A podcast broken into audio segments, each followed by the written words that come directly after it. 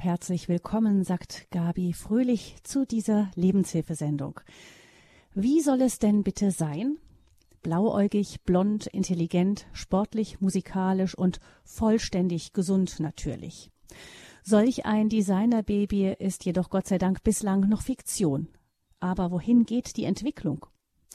Kinderwunsch, Wunschkind, unser Kind. Wir schauen in dieser Lebenshilfesendung genau hin, wenn wir uns mit den Chancen und Risiken vorgeburtlicher Diagnostik beschäftigen. Unser Gast ist Professor Dr. Axel Bauer. Er ist Medizinethiker und Medizinhistoriker an der Universitätsmedizin Mannheim. Das ist die medizinische Fakultät Mannheim der Universität Heidelberg. Und Professor Bauer sagt, ein modernes Kind hat einen beachtlichen Hürdenlauf hinter sich, noch bevor es überhaupt geboren wurde. Herzlich willkommen, Professor Bauer. Guten Morgen, Frau Fröhlich. Professor Bauer, dass man sich sein Wunschkind im Reagenzglas zusammenbauen lässt, das ist ja bislang so noch nicht vorgesehen. Aber können Sie sich vorstellen, dass es so etwas irgendwann geben wird? Ach, vorstellen kann man sich vieles. Ähm, manchmal überholt auch die äh, Entwicklung das, was man angenommen hat. Im Augenblick ist es noch nicht so weit. Wir haben in den letzten Jahren viel gehört von der sogenannten CRISPR-Cas-Technik. Äh, das ist eine molekulare Genschere, mit der es möglich wird, einzelne DNA-Buchstaben sozusagen in der Erbsubstanz auszutauschen. Das Fernziel dieser Technik ist tatsächlich, einzelne Gene zu verändern, wenn sie geschädigt sind oder auch wenn man dort andere Erbeigenschaften haben möchte. Aber das ist, wie gesagt, bei Tieren im experimentellen Stadium, bei Menschen noch äh, völlig unverantwortbar. Und ob das je tatsächlich äh, zu dem führt, was Sie in der Einleitung gesagt haben, zu dem Wunschkind mit den blauen Augen, das würde ich äh, vorläufig erstmal bezweifeln. Davon sind wir weit entfernt von dem, was man da diese positive Eugenik nennt, mhm. also die gezielte äh, Beeinflussung von Erbeigenschaften im Sinne des Gewünschten. Hm. Dennoch ist aber ja das Kinderkriegen heute längst nicht mehr das geheimnisumwobene Heranwachsen eines unbekannten neuen kleinen Menschen im Schutz des Mutterbauches, der dann nach der Geburt mit vielen A's und O's empfangen wird. Heute wird das Kind schon vor der Geburt von allen Seiten durchleuchtet. Man kennt sein Geschlecht, das ungefähre Gewicht und dann auch noch so manche Eigenart, die für das Kind äh, dann auch lebensbedrohlich werden kann. Es gibt ein Buch von einem ihrer Kollegen, das nennt sich Abschied von der freudigen Erwartung. Man könnte jetzt sagen, ähm, die Schwangerschaft ist die Zeit der ängstlichen Sorge. Ähm, wie ist es denn dazu gekommen? Naja, wir haben heute die Möglichkeit der Pränataldiagnostik. Das äh, geht schon über 45 Jahre. Und das hat sich eingebürgert, zumindest äh, bestimmte Ultraschalluntersuchungen in der 10., 20. und 30. Schwangerschaftswoche. Man kann auch weitere Tests anschließen und somit ist die Möglichkeit, mehr über das ungeborene Kind äh, zu wissen als früher. Diese Möglichkeit ist eben doch enorm angestiegen. Und wie die Menschen halt so sind, wenn sie etwas in Erfahrung bringen können, dann wollen sie es auch in Erfahrung bringen. Und so ist ähm, die Schwangerschaft tatsächlich äh, nicht mehr so eine Zeit der freudigen Erwartung, sondern man fürchtet, dass irgendetwas Schlimmes herauskommen könnte bei einer solchen Untersuchung. Mhm. Und ähm, auch die Ärzte stehen natürlich unter einem gewissen Druck, denn wenn es möglich ist, bestimmte Schädigungen frühzeitig festzustellen und der Arzt unterlässt das, dann kann er hinterher wohlmöglich regresspflichtig gemacht werden und Schadensersatz zahlen müssen. Und äh, auch da entsteht zusätzlicher äh, Druck, dem äh, der Einzelne oder die Einzelne, die Schwangere, äh, kaum äh, widerstehen kann. Sie kann sich natürlich entscheiden, zu sagen, ich äh, lehne jede Pränataldiagnostik ab, aber dann trägt sie natürlich auch eine schwere Verantwortung. Hm. Ähm, bis jetzt wahrscheinlich vor allem emotionaler Natur. Wir können uns dann vielleicht mal später noch anschauen, wohin die Entwicklung dann auch vielleicht gehen könnte. Das hängt ja da auch ein bisschen da wie so ein Damoklesschwert, dass es dann auch mal finanzielle Folgen für die Eltern haben könnte. Ähm, aber gucken wir vielleicht doch nochmal ganz kurz auf die Entwicklung der Pränataldiagnostik. Ich meine, ich habe das als Mutter natürlich auch alles durchlaufen. Das wird ja ähm, allgemein üblich gemacht und man merkt wahrscheinlich als, wenn man unerfahren ist, noch erst so nach und nach, was das alles bedeutet, was da so automatisch an Screenings durchgeführt wird. Aber es fängt ja schon an mit den ganz normalen Ultraschalls. Ähm, das kann natürlich auch, Professor Bauer, ja auch positive ähm, Auswirkungen haben. Man kann zum Beispiel vielleicht daran erkennen, auch ein Kind wächst nicht mehr so, wie es vorgesehen ist in dem Zeitraum. Das nimmt er besorgniserregende Ausmaße an. Kann es sein, dass da eine Plazenta-Insuffizienz ist, also dass da die Ernährung des Kindes nicht mehr ganz stimmt oder so? Und dann kann es ja auch mal ähm, sein, dass es besser ist, das Kind dann früher ähm, aus dem Mutterleib herauszuholen, einfach weil es außerhalb mehr Überlebenschancen hat als innen. Also ich denke, mit solchen ähm, Szenarien ist es ja so, dass fast alle werdenden, oder man sagt eigentlich Eltern, die Kinder schon im Mutterleib haben, aber die, wo die Kinder noch ungeboren sind, sich sagen, ja, das macht doch eigentlich Sinn. Ja, zweifellos äh, ist halt auch diese Pränataldiagnostik äh, ein äh, ambivalentes äh, Instrument. Sie haben ein paar positive Dinge ja hervorgehoben, das ist ja durchaus äh, richtig. Ähm, oder man kann sogar heutzutage Denken wir mal an eine recht äh, häufige angeborene Störung, die sogenannte Spina bifida, das was man als den offenen Rücken bezeichnet. Äh, wenn man so etwas erkennt, ist es heutzutage sogar möglich, ähm, dass während der Schwangerschaft operativ zu korrigieren, beispielsweise dass äh, Deutsche Zentrum für Fetalchirurgie und minimalinvasive Therapie am Universitätsklinikum in Gießen und Marburg bietet so eine Möglichkeit an, dass man zwischen der 21. und 27. Schwangerschaftswoche einen kleinen Eingriff durchführt.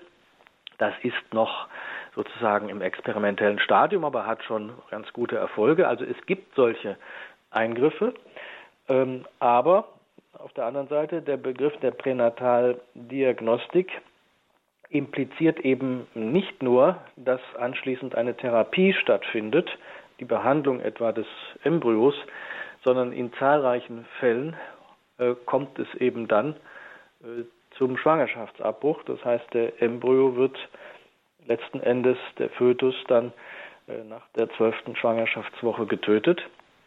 Also da gibt es sichere Zahlen. Eine, da gibt es sichere Zahlen. Ja, da gibt es natürlich äh, Zahlen. Ähm, äh, dass wir haben ja über 100.000 Schwangerschaftsabbrüche im Jahr.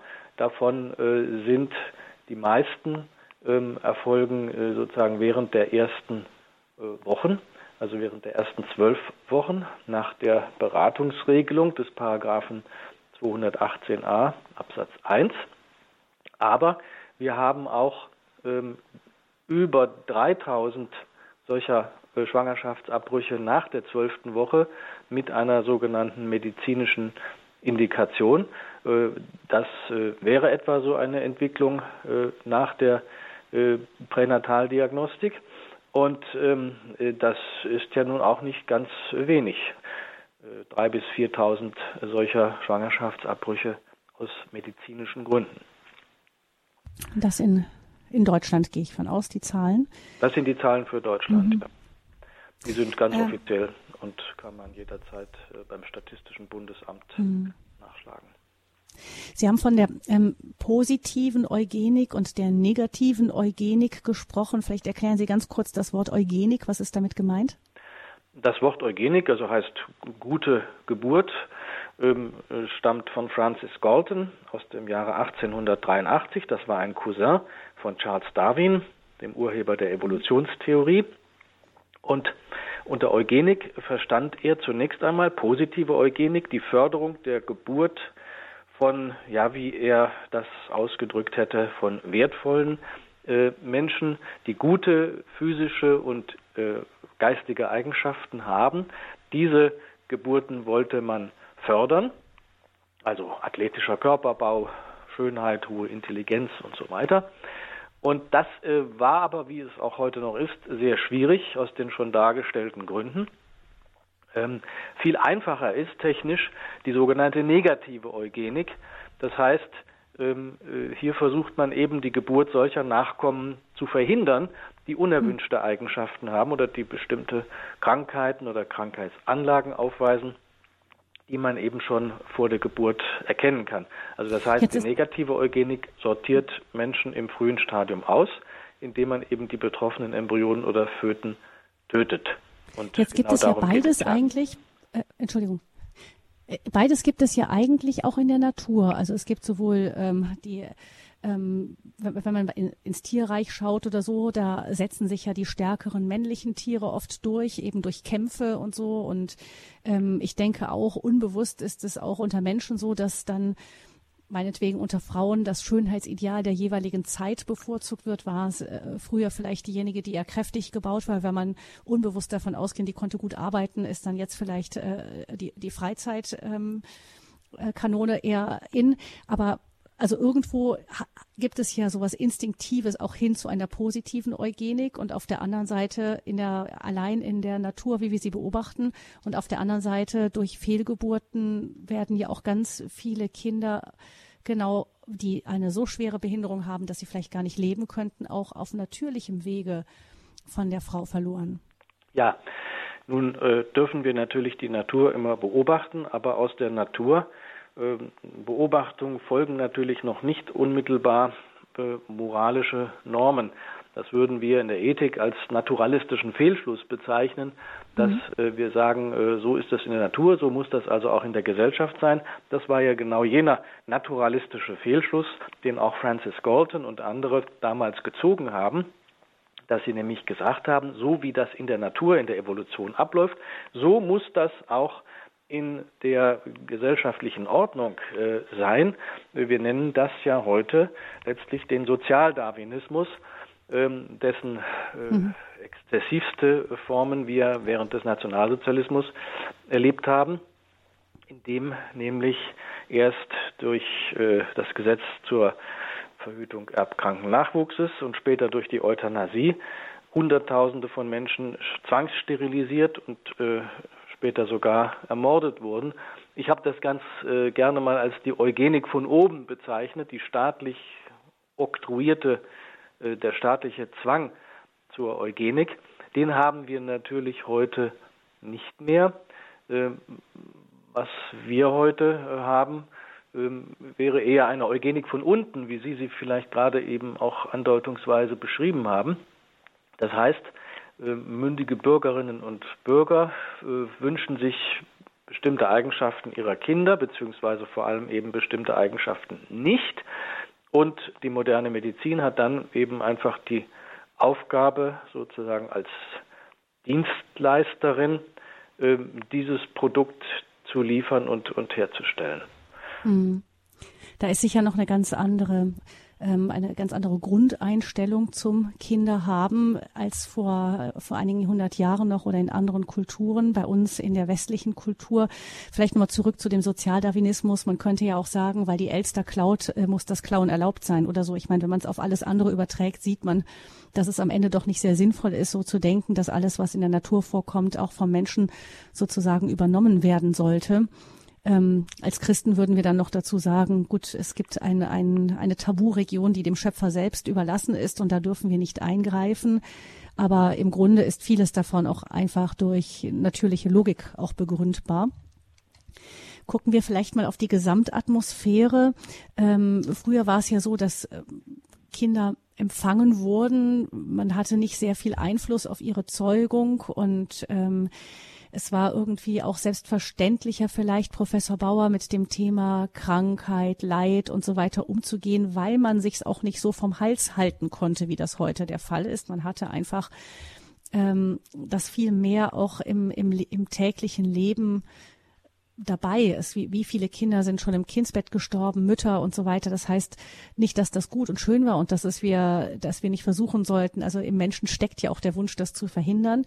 Aber das hat doch die ganze Schwangerschaft und das ganze Kinderkriegen in etwas sehr Planbares insgesamt hineingeholt. Also wir entscheiden, wann wir Kinder kriegen, ähm, wie viele Kinder wir kriegen. Und jetzt gibt's die Möglichkeit und darum entscheiden wir eben auch, ähm, dass wir, wenn wir nun schon nur drei Kinder wollen, dass dann möglichst kein Behindertes dabei sein soll wobei es ja dann heute meistens noch nicht mehr drei Kinder sind. Und je weniger Kinder es sind, desto höher sind dann auch die Ansprüche, sozusagen die Qualitätsansprüche an dieses Kind. Ähm, Sie haben auf die Vergangenheit äh, abgehoben. Natürlich ähm, waren früher viele Dinge nicht möglich, die heute technisch möglich sind. Und ähm, ich habe mal gesagt, dass ethisch begründete Verbote von Verfahren, die technisch möglich sind, in der Regel schwer durchsetzbar sind. Denn was machbar ist, wird in aller Regel auch gemacht, sofern es nur eine Nachfrage dafür gibt und einen einigermaßen akzeptablen Preis. Es ist immer recht einfach, etwas äh, moralisch zu verbieten, was technisch noch gar nicht funktioniert. Ähm, deswegen sind wir uns auch relativ einig, dass man Menschen nicht klonen sollte. Wenn man genau nachschaut, sieht man, man kann bis heute Menschen gar nicht klonen in der Weise, wie man damals vor 20 Jahren das Schaf Dolly geklont hat. Und deswegen ähm, ist es auch nicht schwer zu sagen, das darf man nicht. Ich wäre allerdings gespannt, äh, wie die Diskussion weiterginge, wenn es eben eines Tages technisch doch möglich wäre.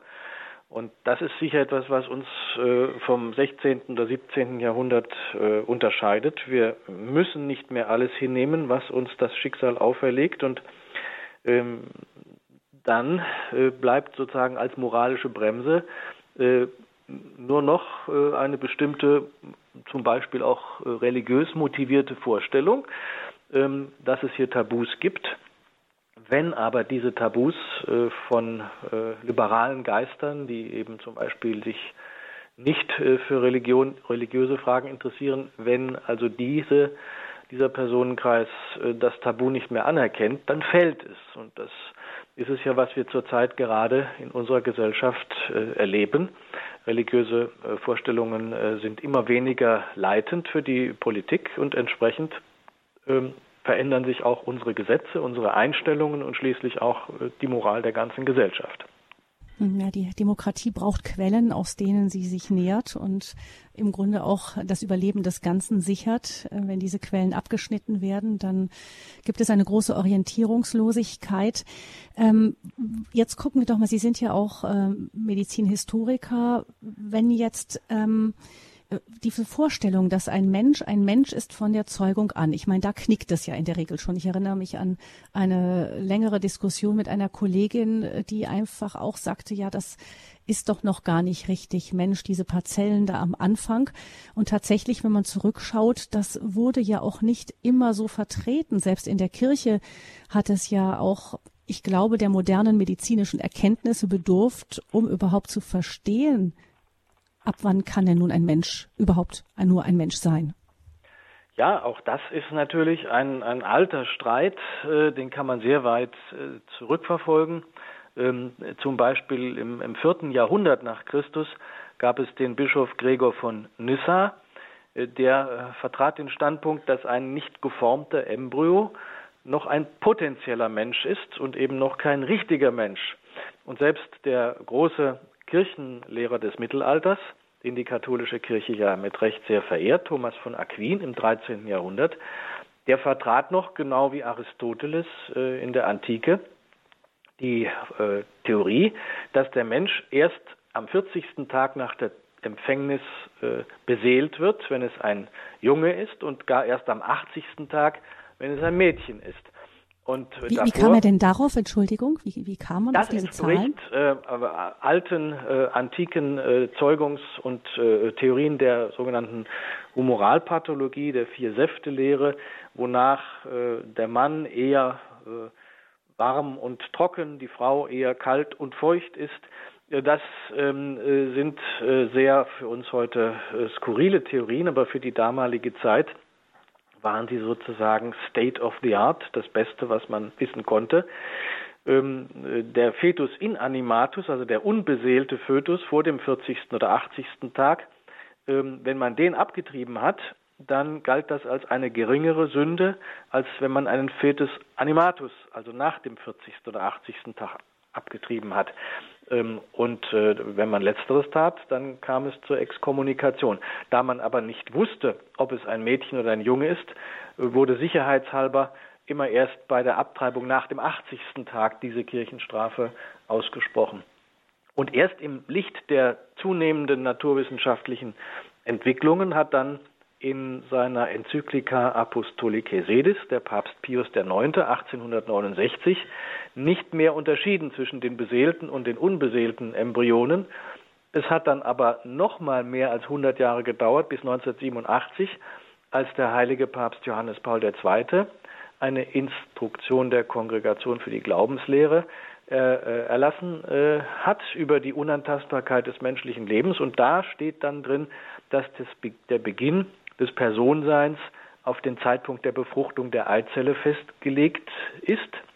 Also der Mann äh, spendet die Samenzellen, die Frau die Eizelle, daraus entsteht das Lebewesen und in diesem Augenblick kommt die Seele unmittelbar von Gott in diesen Keim hinein.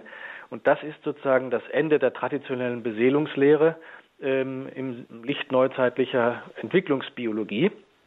Aber auch die Kirche hat eben sehr lange äh, gebraucht, diese ähm, äh, Theorie auf ihren heutigen Stand zu bringen, so dass man aus kirchlicher Sicht heute sicherlich nicht sagen kann, der kleine Embryo sei bloß ein Zellhaufen, aus dem dann durch irgendein Wunder plötzlich eine menschliche Person wird, weil ja jeder Zeitpunkt nach der Befruchtung äh, willkürlich gewählt und interessengeleitet äh, wäre, sondern der Embryo ist vom ersten Augenblick an beseelt und eine Person und er entwickelt sich dann nicht zum Menschen, sondern wie schon das Bundesverfassungsgericht gesagt hat bei seinen Abtreibungsurteilen 1993 und auch schon 1975, dass sich der Mensch als Mensch entwickelt und nicht zum Menschen hin.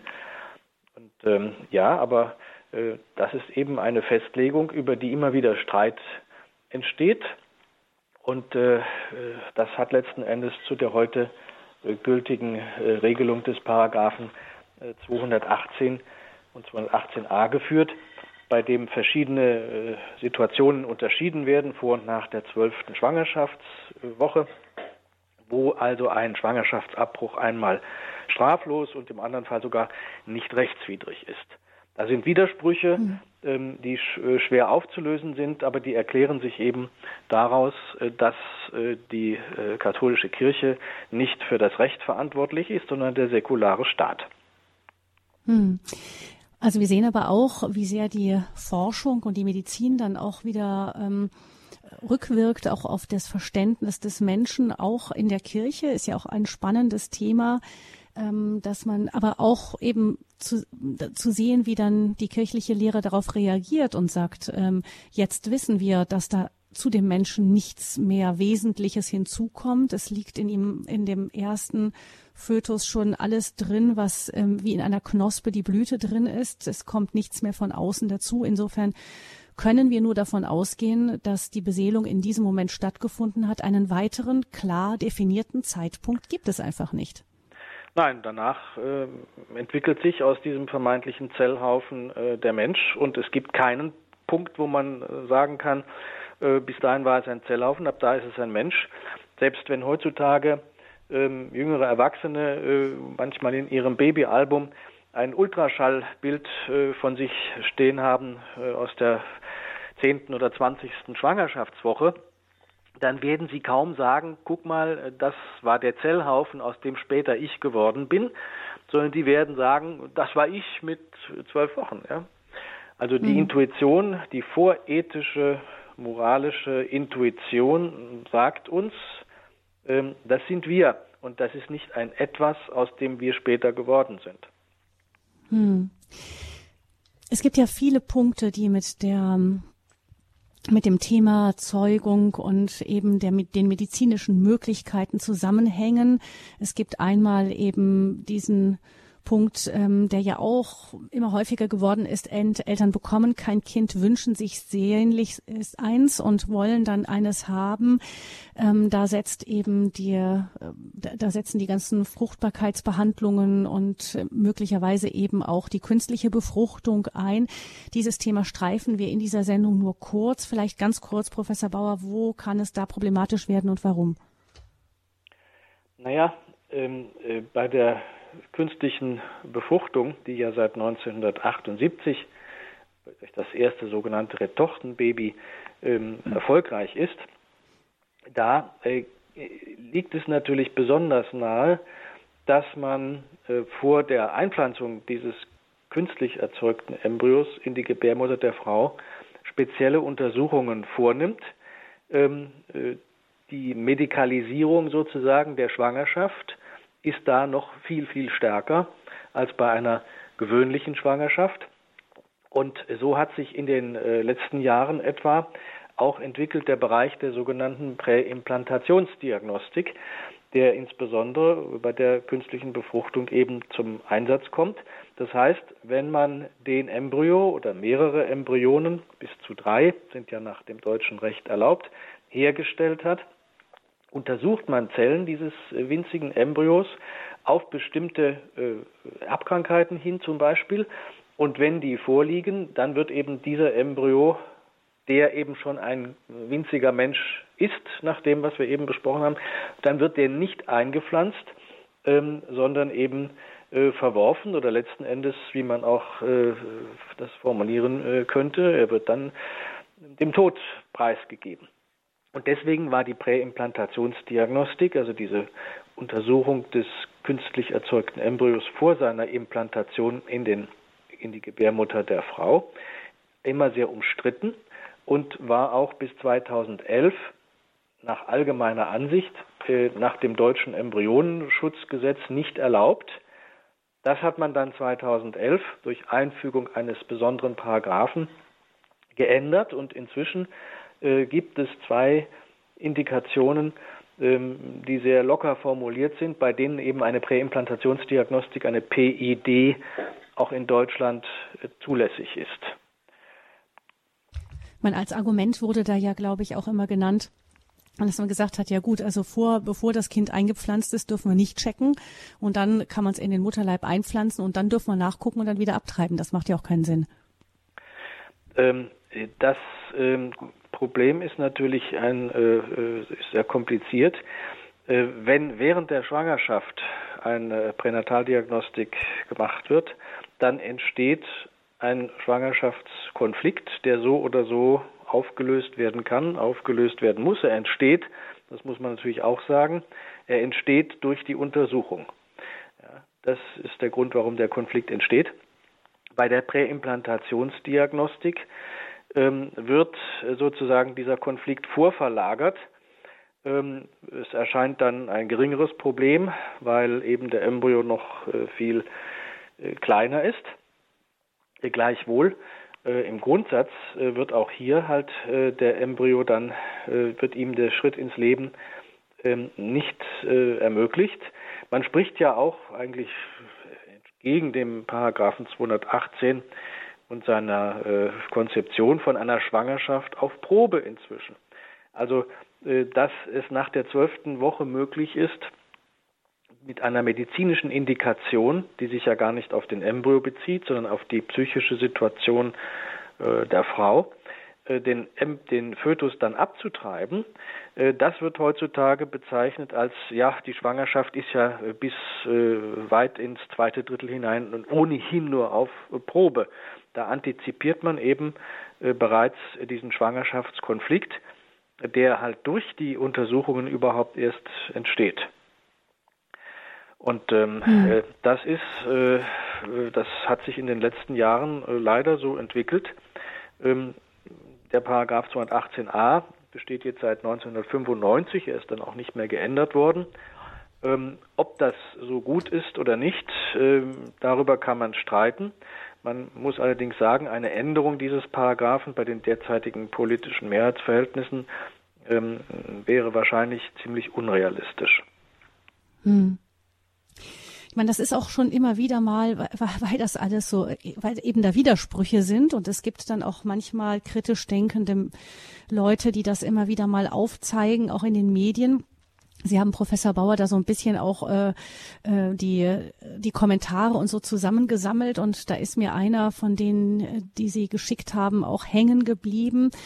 Ähm, da ging das in einer Antwort eines Leserbriefes auf jemanden, der eben sagte, das kann ja nicht sein, dass wir Integration betreiben mit allen Mühen und, ähm, und auch Kosten als Gesellschaft, um behinderte Menschen zu integrieren. Wir sagen sogar vielleicht, sie sind nicht behindert, sondern sie sind einfach anders begabt, um eine Diskriminierung wirklich zu verhindern. Und auf der anderen Seite, da klafft die Schere auseinander, versucht man eben das Entstehen behinderter Menschen überhaupt erst so früh wie möglich zu verhindern. Und da gibt es ein äh, wird regelrecht jede Schwangerschaft durchgescannt, um, um möglichst alles auszu, äh, ja, alle zu eliminieren, die da irgendwie im Raster hängen bleiben. Und ähm, er hat das einfach, ähm, dieser Journalist, in einem Artikel aufgezeigt, diesen Widerspruch. Und da hieß es in einer Antwort, die möchte ich gerne mal vorlesen, weil sie so typisch ist für das, was wir hören.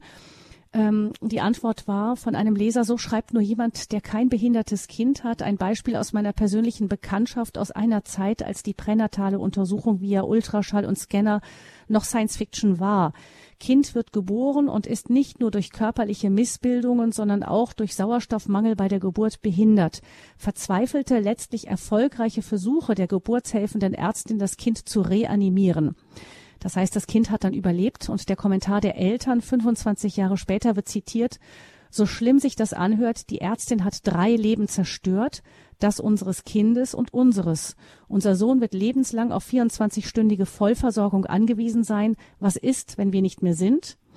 Die Ansicht des ähm, Autoren, der da, ähm, auf den da geantwortet wird, ist, wie zu erwarten, nicht nur in diesem Fall reaktionär konservativ. Also da wird ein ein dramatischer, wirklich zugegeben dramatischer Fall geschildert, in dem ähm, die, Men die Eltern, die Betroffenen selber hinterher sagen, also das war es nicht wert. Was ist dieses Leben und dieses behinderten Kindes wert und was ist unser Leben wert, die wir eigentlich nur noch um dieses behinderte Kind kreisen?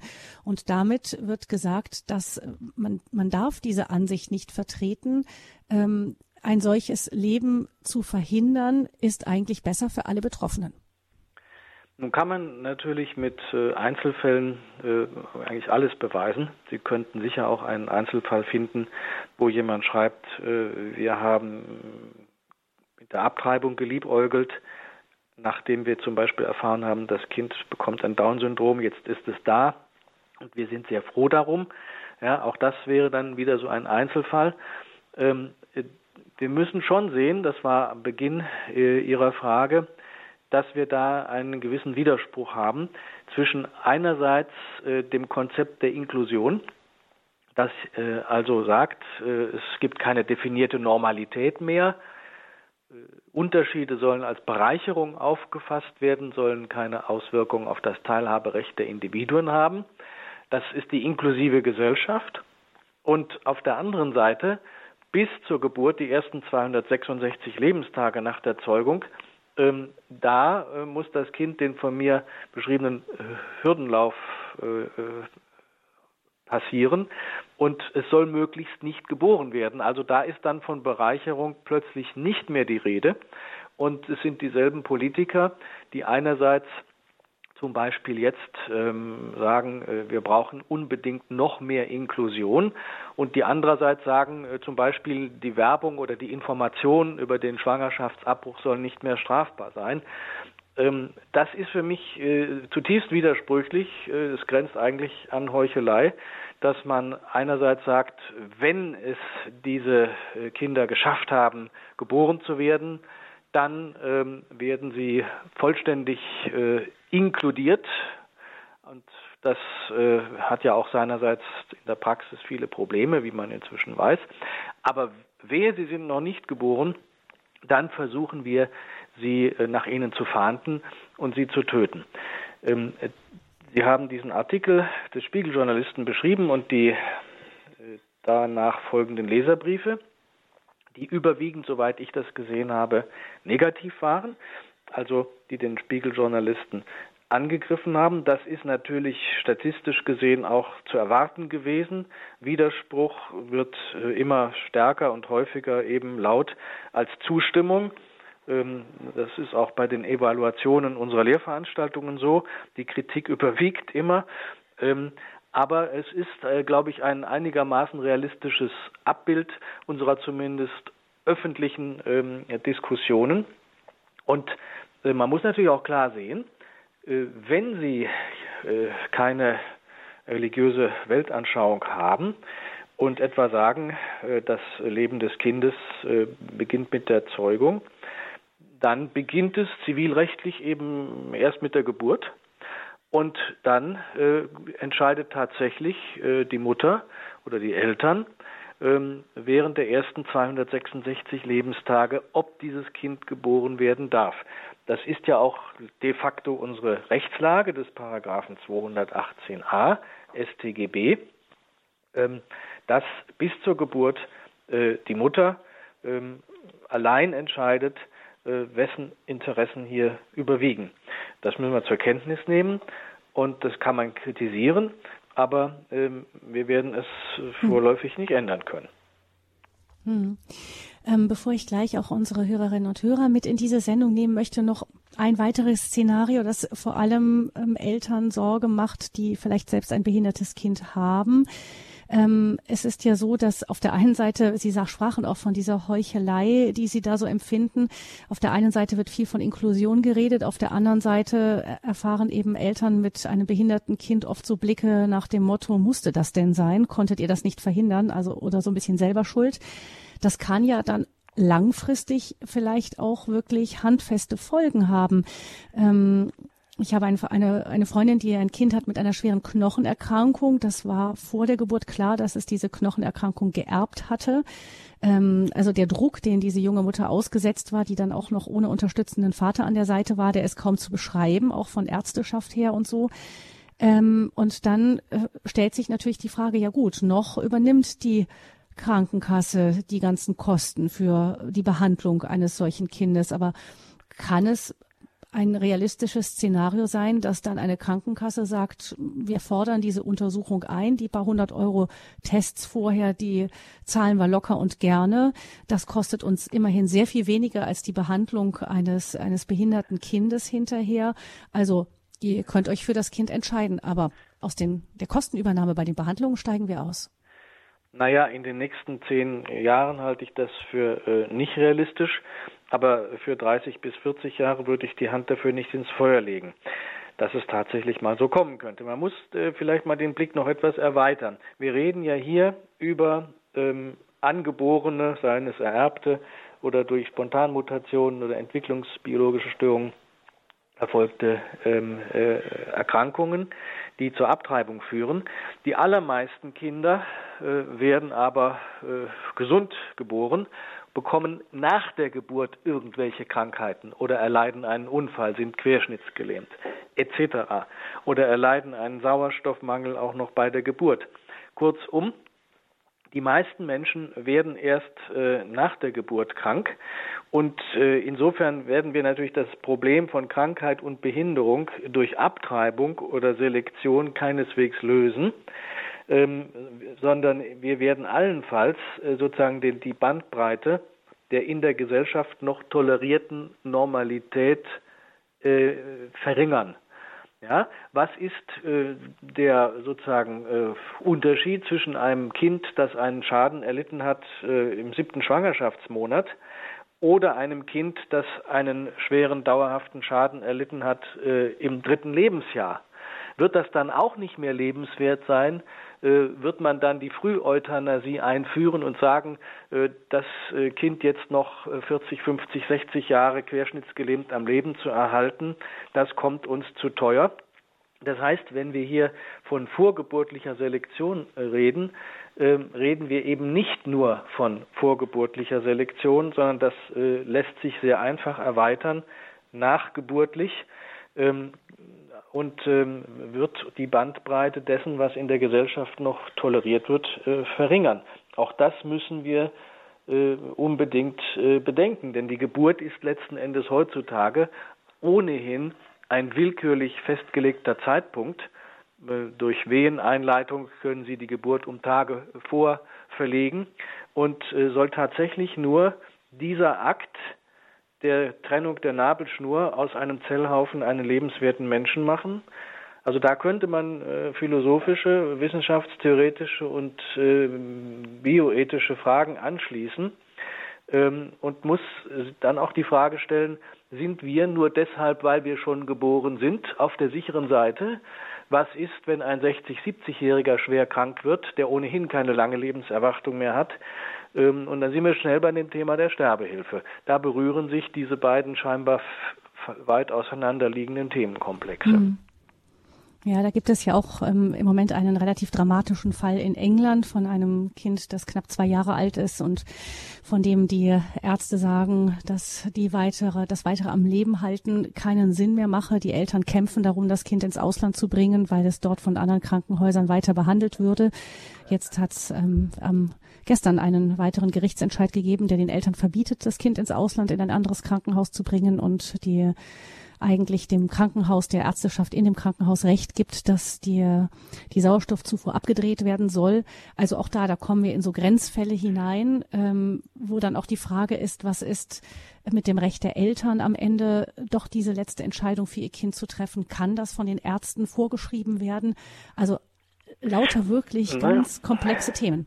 Da sind wir eben dann schon wieder bei der Grenze zwischen Eugenik und Euthanasie von unten zur Eugenik und Euthanasie von oben, äh, wenn Sie das, äh, den englischen Fall hier zitieren. Ähm, was die Ärzte dürfen, ist sicherlich Folgendes.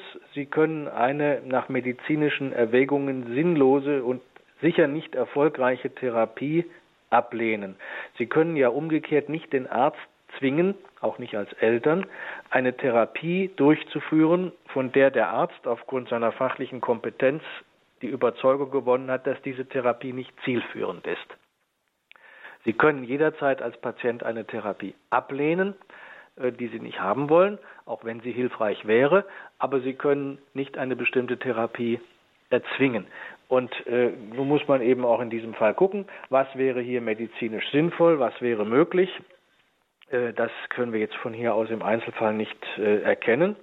Aber äh, grundsätzlich ähm, steht natürlich die Lebenserhaltungspflicht im Vordergrund. Ähm, ich verhehle aber nicht, dass es in der Ethik, in meinem Fachgebiet, natürlich auch zahlreiche Stimmen gibt, die eben sagen, in solchen Fällen wäre eine Früheuthanasie letzten Endes angemessen und äh, das, äh, der Lebensschutz bröckelt eben an beiden Seiten, nicht nur am Lebensbeginn, sondern halt auch am Lebensende. Und das betrifft nicht nur 80- und 90-Jährige, sondern eben unter Umständen auch mal ein dreijähriges Kind. Hm. Wir sehen, da sind viele Bereiche, an denen die Grundhaltung, der Wasserspiegel in der Gesellschaft, auch was den Lebensschutz angeht, erkennbar ist. Im Grunde sind es immer wieder unterschiedliche Ausformungen, Punkte, an denen eben die Einstellung zum Leben den Lebensschutz berührt. Und genau da wird es immer sichtbar, sei es am Anfang, sei es am Ende des Lebens. Viele Themen, wir sprechen in dieser Lebenshilfesendung, in der laufenden Woche für das Leben über das Thema Kinderwunsch, Wunschkind, unser Kind, Chancen und Risiken der vorgeburtlichen Diagnostik. Unser Gast ist der Medizinethiker und Medizinhistoriker Professor Dr. Axel Bauer, der uns aus Mannheim zugeschaltet ist. Sie können jetzt anrufen, liebe Hörerinnen und Hörer, unter 089 517 008 008. Das ist die Nummer zur Lebenshilfesendung bei Radio Hureb 089 517 008 008.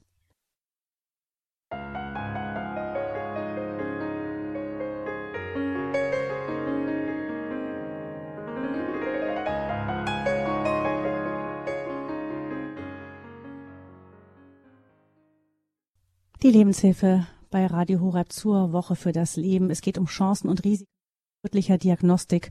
Professor Dr. Axel Bauer aus Mannheim. Er ist Medizinethiker und Medizinhistoriker, Dozent an der Medizinischen Fakultät Mannheim der Universität Heidelberg. Er ist unser Gast und 089 517 008 008 ist die Nummer, unter der Sie uns und ihn in dieser Sendung erreichen. Und wir begrüßen Frau Erdbauer, die uns aus München anruft. Frau Erdbauer. Ja, Erdbauer. auch Gott. in die Runde. Ähm, erstmal danke für den Vortrag. Was mir so ein bisschen fehlt bei der ganzen Diskussion, und ich glaube, da hat der vor, äh, vorherige Anrufer das wahrscheinlich schon auch mit angedeutet, ist diese psychische Belastung äh, für die Frau, aber auch für die Familie. Ähm, also ich arbeite in diesem äh, äh, psychotherapeutischen Bereich ähm, und das kommt dann auch immer wieder auf bei psychosomatischen Erkrankungen. Also ich hatte mal eine Patientin, promovierte Medizinerin, äh, die äh, schon äh, im fortgeschrittenen Alter dann krank und kränker wurde. Man fand keine Ursache. Die landete irgendwann mal bei mir, erzählte dann auch noch, sie würde, äh, sie hat zwei Kinder, sie würde immer wieder für fünf äh, Menschen decken, wenn es ums Essen geht und ähm, dann kam im Gespräch heraus, dass sie in der Studienzeit äh, abgetrieben hat und mit diesem Auflösen von dieser Schuld wich dann auch diese Erkrankung von ihr. Und was ich sehr schade finde, ist, dass das nicht erwähnt wird und dass das nicht hm. Bestandteil, ein, ein wichtiger Bestandteil von dieser gesamten Diskussion ist. Also es, es ist mhm. so eine tiefe Schuld. Gott sei Dank, intuitiv wissen diese Menschen, das ist, da ist was schiefgelaufen. Ähm, aber was dann nachträglich kommt, ähm, das ist überhaupt gar nicht mehr ähm, handhabbar. Ja. Mhm. ja Dankeschön, Frau Erdbauer ein sehr wichtiger äh, Punkt. Ähm, es ist ja so, dass ähm, die Frau das Kind in einem bestimmten Stadium der Schwangerschaft als ihr Kind äh, betrachtet und es akzeptiert. Und wenn jetzt plötzlich eine Diagnose kommt, äh, ähm, dann äh, beginnen unter Umständen Prozesse der Distanzierung wiederum von dem Kind. Äh, aber dennoch äh, kann man jetzt nicht sagen, wenn es bisher mein Kind war, dann jetzt äh, kommt es zur Abtreibung von Schwangerschaftsgewebe. Ja, diesen Widerspruch, äh, der, der ist nicht aufzulösen, sondern das führt äh, zu psychischen Problemen, zu Schuldgefühlen bei der Frau. Und das wird wohl in Beratungsgesprächen kaum thematisiert, ähm, halte ich auch für einen äh, großen Fehler.